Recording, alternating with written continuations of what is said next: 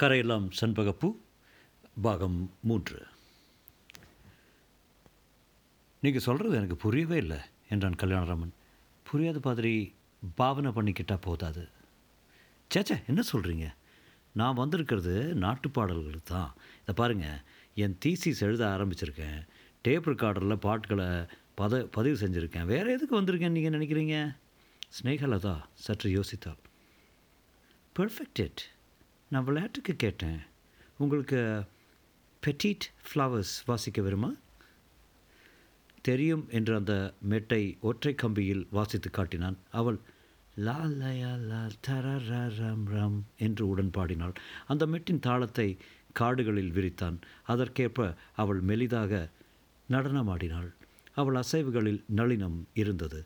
விரசமில்லாத அவள் நடனம் அவனுக்கு உற்சாகம் அளித்தது. ரொம்ப நல்லா வாசிக்கிறீங்க. கையை காட்டுங்க பார்க்கலாம். அவனுடைய இடக்கையை தொட்டு பார்த்தாள் கம்பிகள் அழுத்தும் இடங்களில் காய்ந்து போயிருந்த விரல் நுனிகளில் தன் விரல்களால் தடவி பார்த்தாள் கும்பிட்றேனுங்க மருதமுத்து அவர்களை பார்த்து கொண்டிருந்தான். நான் தாங்க மருதமுத்து என்றான். ஹாய் மருதமுத்து உன்னை பற்றி தங்கராஜ் சொன்னார். லைட் போட வந்திருக்கேன் காயத்துக்கட்டில் பாய் எல்லாம் கொண்டு வந்திருக்கேன். ராத்திரி துணைக்கு படுக்க வந்திருக்கேன். நீங்கள் வந்திருக்கிறதா சொன்னாங்க. ரொம்ப சந்தோஷம். ஊரில் அப்பாரு அம்மா அவங்க எல்லோரும் சுகங்களா? ஓ எஸ். நீங்கள் ரேகை பார்ப்பீங்களா? இல்லை ஏன்? ஐயா கையை பார்த்துக்கிட்டு இருக்கீங்களா? அவரை எப்படி இவ்வளோ அழகாக வாத்தியம் வாசிக்கிறாருன்னு பார்த்துட்டு இருந்தேன். அவர் கையே மெத்துன்னு இருக்கும். என் கையை களை பிடுங்கி செடி பிடுங்கி காய்ச்ச கையே. மருதமுத்து அவளை இமைக்காமல் பார்த்து கொண்டிருந்தான். சமீந்தார் பேத்துறீங்களா நீங்கள் ஆமாம் மோகத்திலே தெரியுது. என்ன? வம்சம்னு. இந்த ஊரில் உங்கள் தாத்தா குடும்பம்னா மரியாதைங்க. எல்லோரும் சமீன் நிலத்தில் உழைச்சவங்க. எங்கள் பாரு சொல்லுவார் சாரட்டு வண்டி இருக்குமா? பெரிய பெரிய வெள்ளக்கார துறைங்கள்லாம் வந்து வாத்து சுட வருவாங்களாம். நல்லா இருக்கீங்களா? இருக்கேன் மருதமுத்து. ஐயா வேணும்னா டவுனில் தங்கிக்கலாம்.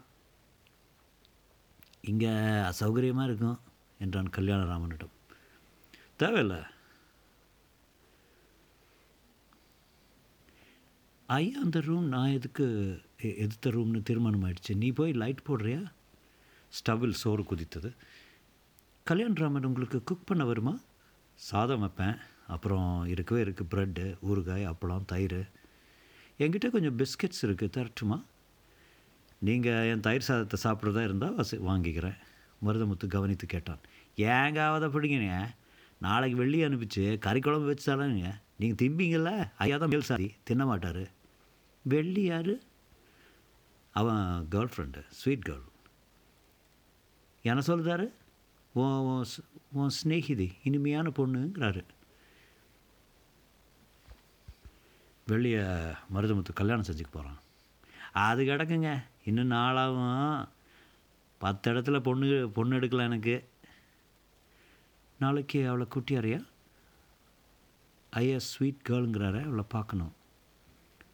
சரிங்க. மருதமுத்து சந்தர்ப்பம் கிடைத்த போதெல்லாம் ஸ்நேகலதாவை ஏதாவது கேட்டுக்கொண்டிருந்தான். தன்னை பற்றியும் சொன்னான். காலை தோப்புக்கு வாங்க இளநீர் தாரேன் மாம்பழம் தாரேன் இந்த வருஷம்தான் தாங்க கொடை எடுக்க போகிறானுங்க ஒண்டியால் டிராக்டரை வச்சுக்கிட்டு எல்லா நிலத்தையும் உழுது தள்ளிவிடுவேன் பானா வீச்சு எல்லாம் போடுவாங்க. குச்சி கழட்டினேன்னா சும்மா எட்டால சமாளிச்சிருவேங்க. இங்கிலீஷ் கற்றுக்கணுன்னு ஆசை. சொல்லித் தருவீங்களா? அங்கிருந்து நீளமாக ஒயர் இழுத்து எதிர் அறையில் பல்பு மாட்டினான். கொண்டு வந்திருந்த கட்டிலை ஒற்றை கையால் தூக்கி அதை தட்டி அமைத்தான். ஸ்னேகலதா தன் பெட்டியை தூக்கும் போது ஓடிப்போய் அதை பிடுங்கி கொண்டான். பாரம்பரபரமே உங்கள் அவங்க குடும்பத்துக்கு உழைச்ச குடும்பங்க எங்கள் குடும்பம்? பொட்டியை தூக்கி ஏற மாட்டானா? என்று அதை எடுத்து சென்றான். உழைக்கும் ஆர்வத்துக்கும் மேலும் ஏதாவது இருக்கிறதோ என்று சந்தேகப்பட்டான் கல்யாணராமனுக்கு. சந்தேகம் ஏற்பட்டது கல்யாணராமனுக்கு. மருதமுத்து சற்று மாறிவிட்டான். நாம் மாறினது போல. இன்ட்ரெஸ்டிங் மேன் என்றாள். Oh, ஓ எஸ் உடம்பு பார்த்தீங்களா? என்ன வலுவாக இருக்குது? சார்ல்ஸ் பிரான்சன் மாதிரி. வெளியிலிருந்து மருதுபுத்துவின் குரல் கேட்டது. வாங்கம்மா பேசிக்கிட்டே இருந்தீங்கன்னா பொழுது விடிஞ்சிடும் குட் நைட் குட் நைட்டு நான் கேட்டதை மறந்துடுங்க. விளையாட்டு கேட்டேன். என்ன கேட்டீங்க? அப்போ மறந்துட்டீங்கன்னு அர்த்தம் என்று சார் என்று சென்றால் வழி. மருந்து முத்து நாளைக்கு மாடி ரூம் எல்லாம் கொஞ்சம் ஒழிக்கணும். ஹெல்ப்புக்கு உதவியாக வர்றியா? என்று ஸ்னேகலதா கேட்க நிச்சயம் வரணுங்க. என்று பதிலளித்த மருதுவத்தின் குரல் இழையோடைய சந்தோஷத்தை கல்யாணராமன் கவனித்தான். ஐயா நான் வராந்தாவில் படுத்திருக்கேன். பயப்படாமல் தூங்கி படுங்க. கல்யாணராமன் இரவில் மெலிதாகத்தான் தூங்குவான். ஒரு சின்ன சப்தம் கூட அவனை எழுப்பிவிடும். எழுப்பி விட்டது உற்று கவனித்தான் பிகு மிக மெதுவாக ஜாக்கிரதையாக நகர்த்தும் சப்தம். சப்தமின்றி எழுந்தான் விளக்கை போடாமல் அறைக்கு வெளியே வந்தான். மருதமுத்து போர்த்தி கொண்டு படுத்திருக்க அந்த போர்வையையும் மீறி அவன் குரட்டை கேட்டது. அருகே ஒரு பெரிய கழி வைத்திருந்தான். மெல்ல அவன் அருகில் குனிந்து அவன் தோளில் தட்டி மருதமுத்து என்றான். திடுக்கிட்டு விருட்டென்று எழுதி யாரு? என்று பாவனை காட்டின கல்யாணராமன் ரகசியமாக மேலே மேலே என்றான். மருதமுத்து தலையணிக்கு அடியில் இருந்த டார்ச்சை எடுத்துக்கொண்டு கழியையும் எடுத்துக்கொண்டான். முதல்ல கவனி. சத்தம் கேட்குதா இல்லையா? மருதமுத்து கவனித்து ஆமாங்க என்றான். வாங்க பார்க்கலாம். இருவரும் மெதுவாக பைய பைய பூனை பாதம் வைத்து மாடி ஏறினார்கள். இருட்டாகத்தான் இருந்தது. மருதுமுத்துவின் கழி ஓரிடத்தில் இடித்து சப்தம் செய்துவிட அதற்கப்புறம் சில சம்பவங்கள் மின்னல் வேகத்தில் நடந்தன. திறந்திருந்த ஹால் கதவிலிருந்து விருட்டென்று ஒரு கரிய நிழல் உருவம் வெளிப்பட்டு பாய்ந்தது. கைப்பிடி சுவரில் ஏறி தபால் என்று போர்ட்டிகோவின் நீட்டலில் குதித்து அங்கிருந்து சரசரவென்று இறங்கி மறுபடி குதித்து அரை நிமிஷத்தில் தோட்டத்தில் ஓடிப்போய் இருட்டு பொந்துக்குள் மறைந்ததை கவனித்தான்.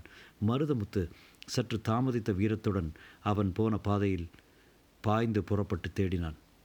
புடிடா புடிடா என்று அவன் குரல் எதிரொலித்தது. என்னாச்சு என்னாச்சு என்று குரல் கேட்டு திடுக்கிட்டான் ஸ்னேகலதா நின்றாள். யாரோ ஒரு ஆள் மாடியில் நடமாடுற மாதிரி சத்தம் கேட்டுது. நாங்கள் ரெண்டு பேரும் வந்து பார்க்குறக்குள்ள ஓடி போயிட்டான். ஸ்னேகலதா தைரியமாக ஹாலுக்குள் நுழைய கல்யாணராமன் அவள் பின் நின்றான். ஹால் புறாவும் டார்ச் அடித்து பார்த்தார்கள். அலமாரிகள் இரண்டு திறந்திருந்தன. சுவரில் இருந்த மனைவியின் படம் சற்று நிலை குலைந்து சாய்ந்திருந்தது. நேற்று கூட சத்தம் கேட்டது எனக்கு. ஸ்னேகலதா பேசவில்லை. மருதமுத்து திரும்பி வந்தான். மாயமாக ஓடி போயிட்டானுங்க. திருட வந்திருக்காப்புல ஏம்மா நீங்களும் எழுதிட்டீங்களா? அட பயப்படாதீங்க. சித்த கண்ணை சிந்துட்டேன் இனிமேல் ஆள் வரமாட்டான் நான் முழிச்சுக்கிட்டு இருக்கேன். ஒரு எமன் முன்னால் கிளம்பி இருந்தால் ஆளை பிடிச்சிருப்பேன். ஐயா தான் பயந்து கூப்பாடு போட்டதில் சட்டுன்னு கவனம் கலைஞ்சிருச்சு. தப்பிச்சிட்டான். பாவி பொய் சொல்கிறான் என்று யோசித்தான் கல்யாணராமன். ஸ்னேகலதா மௌனமாக கீழே இறங்கி சென்றாள். மருதமுத்து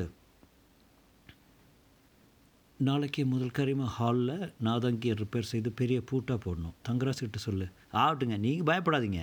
நான் வாசலில் காவல் இருக்கேன். இனி தூங்க மாட்டேன். தேங்க்ஸ் நித்திரை கலைந்து போய் ஒருவித சுஷப்தி அவஸ்தையின் மிச்ச ராத்திரியை கடந்தான்.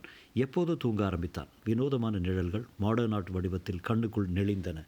தோப்பு துறவெல்லாம் அந்த ஆளை ஓடோட விரட்டுகிறான். கடைசியில் அவன் சட்டென்று நின்று வா இனிமேல் ஓட மாட்டேன் என்னை பிடி என்கிறான். கல்யாணராமன் பயந்து பின்வாங்குகிறான். ஐயா ஐயா என்று குரல் கேட்டு விழுத்தெழுந்தான்.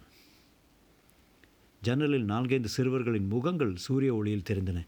யார் ராணி வர சொன்னீங்களே நேத்திக்கே? ஒரு குட்டி பையன்.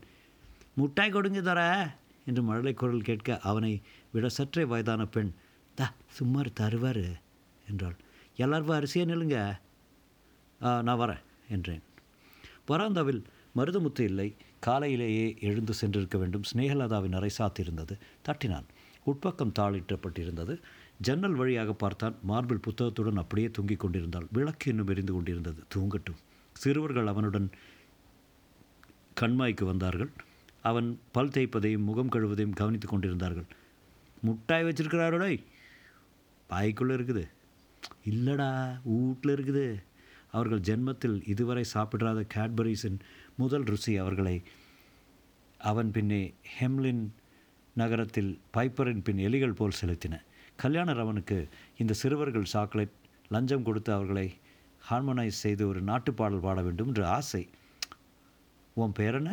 கருப்பாய் கருப்பாய்க்கு ஏழு வயசு இருக்கும். வெறும் பாவாடை மட்டும் அணிந்திருந்தால் எண்ணெய் கண்டிராத தலை எலிவால் போல் பின்னல் மாந்தத்திற்கு சூடுகோட்ட நெற்றி இடுப்பில் சாஸ்வதமாக கருப்பாயின் தம்பி.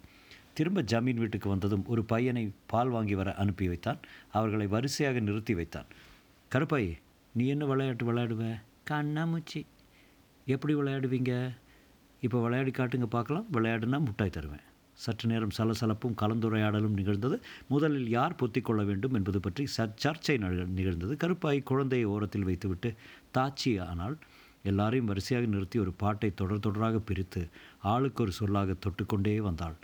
பச்சைத்தவக்கா பளபளக்க பழனி பச்சான் மினுமினுக்க செங்கரட்டி சிவத்த பிள்ளை கிண்ணா வந்தான் கிணுக்குட்டி உடும்பு துடும்பு மகா சுகா பால் பரங்கி எட்டுமன் கூட்டுமன் ஜல். அந்த ஜல் கண் பொத்தி கொள்ள வேண்டியிருந்தது. இருங்க இந்த பாட்டு எல்லோருக்கும் தெரியுமில்ல? தெரியும். இதை எல்லோரும் சேர்ந்து பாடுங்க பார்க்கலாம். அது எப்படி சாக்லேட்டு முட்டாயி அவர்கள் சேர்ந்து பாட அவர்கள் குரலில் ஒரு ஒற்றுமையும் ஸ்ருதியும் கொண்டு வர பிரயத்தனப்பட்டான். அவர்களில் சுமாரான குரல் உள்ளவர்களை தேர்ந்தெடுத்தான். மறுபடியும் சொல்லுங்கள் எட்டுமன் குட்டுமன் ஜல் எட்டும் குட்டுமன் ஜல். சட்டென்று திரும்ப வராத படிகள் கன்னத்தில் கையை வைத்துக்கொண்டு ஸ்னேகலதா தெரிவித்து கொண்டிருந்தாள். குட் மார்னிங் என்றாள்.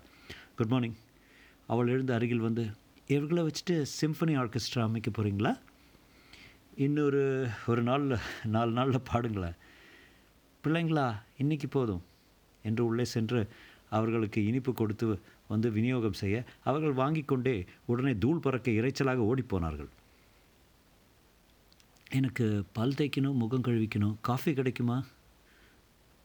வாங்க பம்புக்கு கூட்டி போகிறேன் அப்புறம் காஃபி தரேன் நடந்தார்கள். இந்த மரத்துக்கு பேர் தெரியுமா உங்களுக்கு? Ficus religiosa சாலின். கமகன் தமிழ் சொன்னால் அரச மரம். சில அரச மரங்கள் ரெண்டாயிரம் வருஷம் கூட இருக்கும்.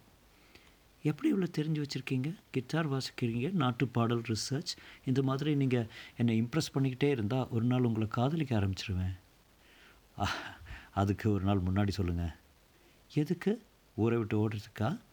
இருவரும் அந்த சோலைக்குள் நடந்து வந்த பொம்பளை யாளுக்கு குளிக்கும் இடத்தை நெருங்கையில் வெள்ளி வந்தாலும் வருவாள் என்று கல்யாணவனுக்கு ஒரு எதிர்பார்ப்பு இருந்தது. ஒரு விதமான சலங்கை சப்தம் கேட்டு வெள்ளிதான் என்று ஆவலுடன் திரும்பி பார்த்தான். இல்லை இது யாரு? ஒருத்தன் நின்று கொண்டிருந்தான். அவன் ஒரு காலில் சலங்கை கட்டி கொண்டிருந்தான். ஃபெல்ட் ஹேட் அணிந்து காதுகளில் பூ வைத்துக்கொண்டு கண்களில் மை தடவி போதும் போதாதுமாக ஒரு கோட் அணிந்து ஒரு விதமான சார்லி சாப்ளின் சனத்துடன் சிரித்தான். ஒரு நீண்ட தகரப் பெட்டி வைத்திருந்தான். அதில் இரண்டு லென்ஸ்கள் பொருத்தப்பட்டு அந்த பெட்டியை தோளில் தூக்கி கொண்டு அதை நிற்க வைக்கப் போகிற கால்களை கக்கத்தில் வைத்திருந்தான். நையா? ஐயா என் பேர் பழனியாண்டி பயாஸ்கோப்பு பழனியாண்டின்னு பாண்டியாபுரம் வரைக்கும் தெரியுங்க.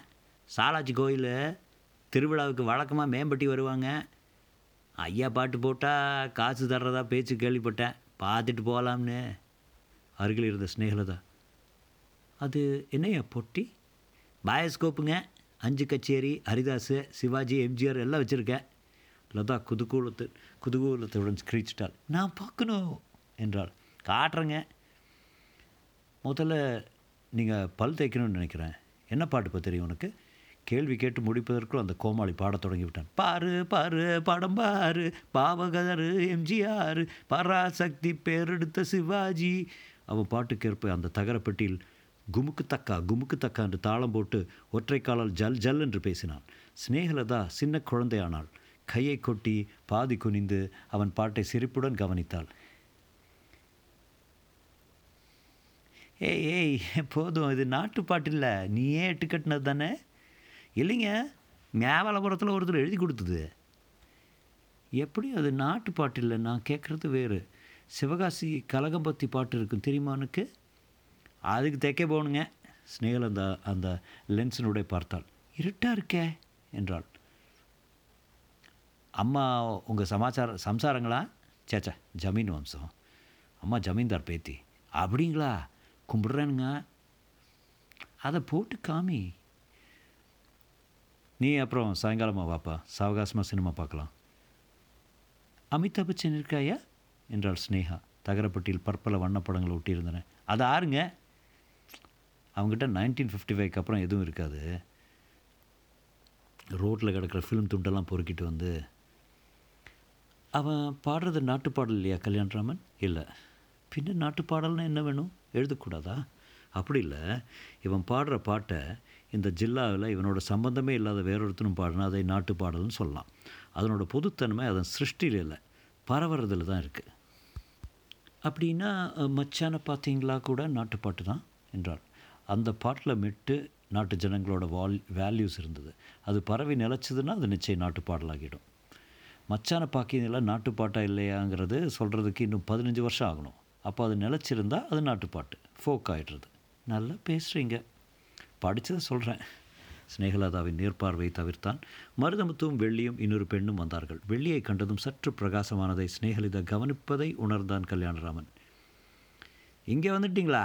ஜமீன் வீட்டில் தேடி போட்டு வர்றேன் என்றான் மருதமுத்து. இதுதான் வெள்ளி என்றான் கல்யாணராமன். இரண்டு பெண்களும் ஒருவரை ஒருவர் சற்று நேரம் நிதானமாக பார்த்தார்கள். ஹலோ ஸ்வீட் கேர்ள் என்றாள் ஸ்னேகலதா மருதமுத்து அந்த பயாஸ்கோப்பை. ஏய் இங்கேயும் வந்து போயிட்டியா? தட் ஓடுறா பெட்டி தூக்கிட்ட. என்று பிடரியில் அடித்தான். எதுக்கு அவனை அடிக்கிற? என்றான் கல்யாண்ராமன். இந்த பயலுவெல்லாம் கிட்டத்தில் சேர்த்துக்கூடாதுங்க தூக்குறானுங்கன்னா அவன் பயந்து பெட்டியை சேகரித்து கொண்டு சலங்கை குலுங்க குலுங்க ஓடினான். அந்த கோமாளி அடித்தது அனாவசியமாகப்பட்டது. மருதமுத்து தன் வீரத்தை ஸ்னேக ஸ்னேகலதாவுக்கு காட்ட விரும்புகிறான் என்று பட்டது. வெள்ளி வைத்த கண் வாங்காமல் லதாவை வெறுத்து பார்த்து கொண்டிருந்தாள். சுங்கடி புடவை ஆண் பிள்ளை சட்டை கருப்பான உடல் சிவப்பு உடம்பு a study in contrast photo பிடிக்க வேண்டும். மருதமுத்து நல்லா தூங்கினீங்களா? என்றான் ஸ்னேகலதாவை சிநேகமாக பார்த்து. தூங்கினேன் மருதமுத்து காஃபி பலகாரம்? இன்னும் இல்லை. முதல்ல கைகால் கழுவிட்டு குளிச்சிடலாம்னு பார்க்குறேன். வெள்ளி அவர்கள் இருவரையும் மாறி மாறி பார்த்தான். பார்த்தாள்.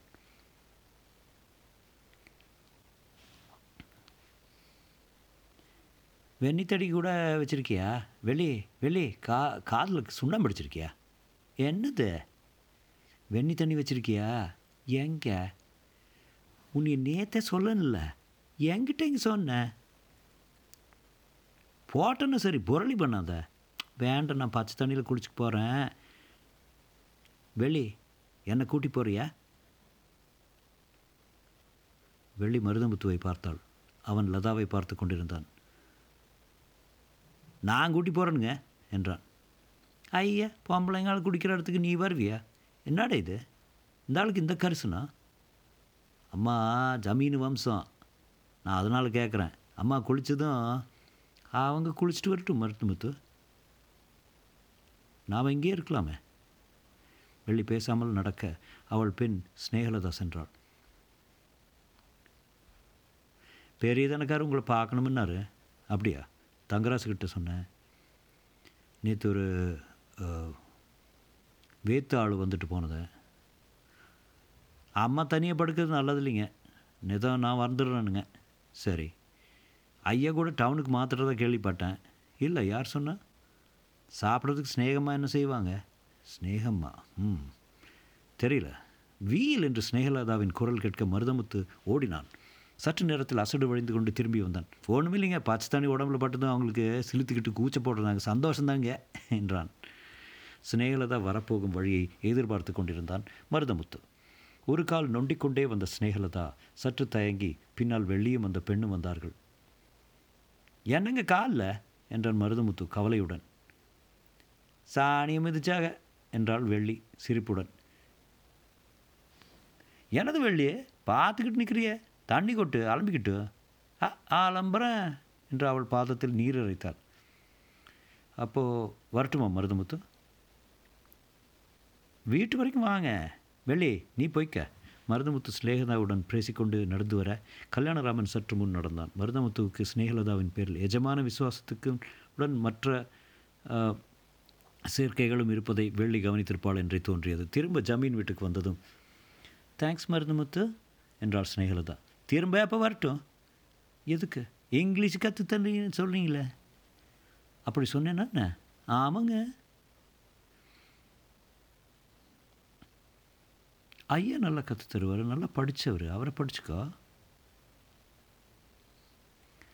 அவர் வேண்டாங்க. நீங்கள் தான் இனிமையாக கறிகிட்ட பேசுகிறீங்க சரி நாளைக்கு வச்சுக்கலாம். சட்டை ஈரமாச்சே. போய் மாற்றிக்கிடுங்க டவுனில் ஏதாச்சும் வேணும்னு சொல்லி அனுப்புங்க. வாங்கியாரேன் ராத்திரி படுக்க வரானுங்க. வா. மனமில்லாமல் தான் பிரிந்தான் மருதமுத்து. நைஸ் ஃப்ளோ என்றாள். கிராமத்து ஜனங்க எவ்வளோ இன்னசென்ட்டாக இருக்காங்க பார்த்தீங்களா என்றாள். அவன் அவ்வளோ இன்னசென்ட் இல்லை என்று சொல்ல நினைத்தான் கல்யாணராமன். உங்கள் வெள்ளி பேசவே மாட்டேங்கிறாளே என்று தன் அறைக்குள் சென்றாள் ஸ்நேகலதா கல்யாணராமன் பாலை காய்ச்சினான்.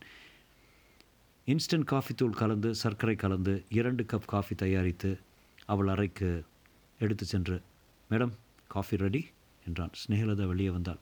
இன்ஸ்டன்ட் காஃபி தான். சுமாராக இருக்கும். நிமிர்ந்தவன் பேச்சை நிறுத்தி வெள்ளை ஜிப்பா அணிந்து கொண்டிருந்தாள். உள்ளே ஒன்றும் அணியாததால் அவள் மார்பின் வட்டங்கள் மெலிதாக துணியினுடைய ஊதாவாக தெரிந்தன. என்ன பார்க்குறீங்க? கல்யாணராமன் சுதாரித்து கொண்டு எச்சில் விழுங்கினான். கிராமத்தில் இந்த மாதிரி ட்ரெஸ் போட்டிருக்கிறது நல்லதில்லை. பெட்டர் வேர் சம்திங் இன்சைட் என்றான். இங்கே யார் வரப்போகிறாங்க வே ஃப்ரீ ஓ உங்கள் இஷ்டம். காஃபி நல்லா இருக்குது நீங்கள் செய்கிறது எல்லாமே நல்லா இருக்குது இன்னும் உங்களுக்கு என்னென்ன தெரியும்? உள்ளே போங்க உள்ளே போங்க. ஏன்? யாரோ பெரியவர் வராரு. நல்லா இருக்காது மேலே ஏதாவது ஓகே ஓகே என்று உள்ளே சென்றால் தங்கராசும் அந்த பெரியவரும் வந்தனர். வாங்க தங்கராசு. இவர் தாங்க ஐயாதுரை. மணியாருங்க. அப்படியா? நமஸ்காரம். ஐயாதுரையின் முகத்தில் விஸ்தீனமாக மச்சம் இருந்தது. சட்டை அணியாமல் மார்பில் மொசமொச என்று வெளுப்பு மயிராக ரஷ்ய கரடி குட்டி போல இருந்தார். நெற்றியில் பெரிய சந்தன போட்டு கேப்சிக்கம் போல மூக்கு பற்கள் பலவற்றை இழந்திருந்தார். தங்கராசு நேற்று கூட ராத்திரி ஆள் நடமாட்டம் கேட்டுது முத்து சொன்னா ஓடி போயிட்டானுமில்ல? திருட்டு பசங்க வர்றாங்க ஐயாதுரை அ, காலை வெட்டி போடலாங்க யார் இது? என்றார். முந்தா நாளில் மேல் மாட்டில் சிகரெட் துண்டு கிடச்சது பார்த்தேன். ஒஸ்தி சிகரெட்டு.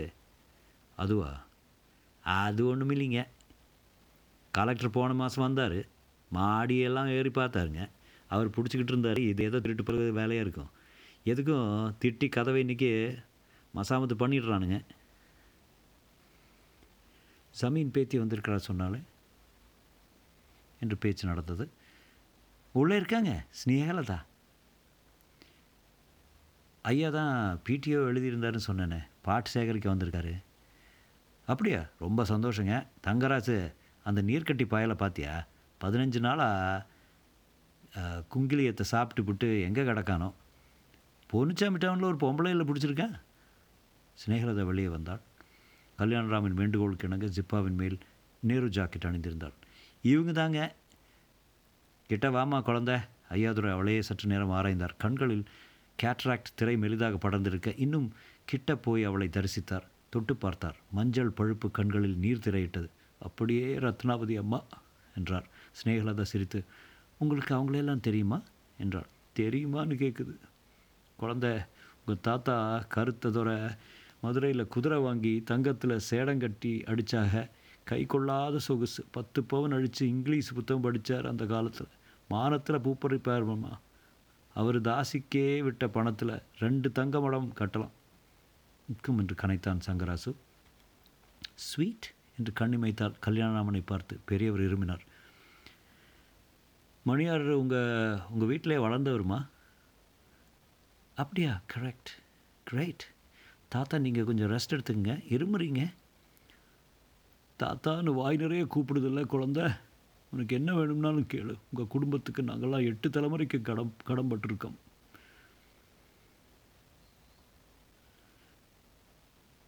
சுத்துப்பட்டவங்களே அழிச்சாங்க என்று சற்று குரலை தனித்து சொன்னான் தங்கராசு. ஐயாதுரை வாங்க அப்புறம் பேசலாம். வரப்புக்கு போகணும். பெச்ச பிள்ளை தண்ணி தகராறு பண்ணிக்கிட்டு இருக்காரு. நான் வரட்டுமா கண்ணுக்குட்டி? செல்லம் வாங்க தாத்தா. வரேன்ப்பா பாட்டு வேணும்னா என்ன கேளு. மதுரை வீரன் அல்லி அரசாணி. சரிங்க. அவர்கள் சென்றதும் கல்யாணராமனை பார்த்து சிரித்தாள். வினோதமான ஜனங்கள் என்றாள். வேர்க்குதில்ல என்று அந்த நேரு ஜாக்கெட்டை கழற்றினாள். கல்யாணராமன் திரும்பி தன் அறைக்கு சென்றான். சற்று நேரத்தில் அவள் அறையிலிருந்து வீல் என்று அலறும் சப்தம் கேட்டது. தொடரும்.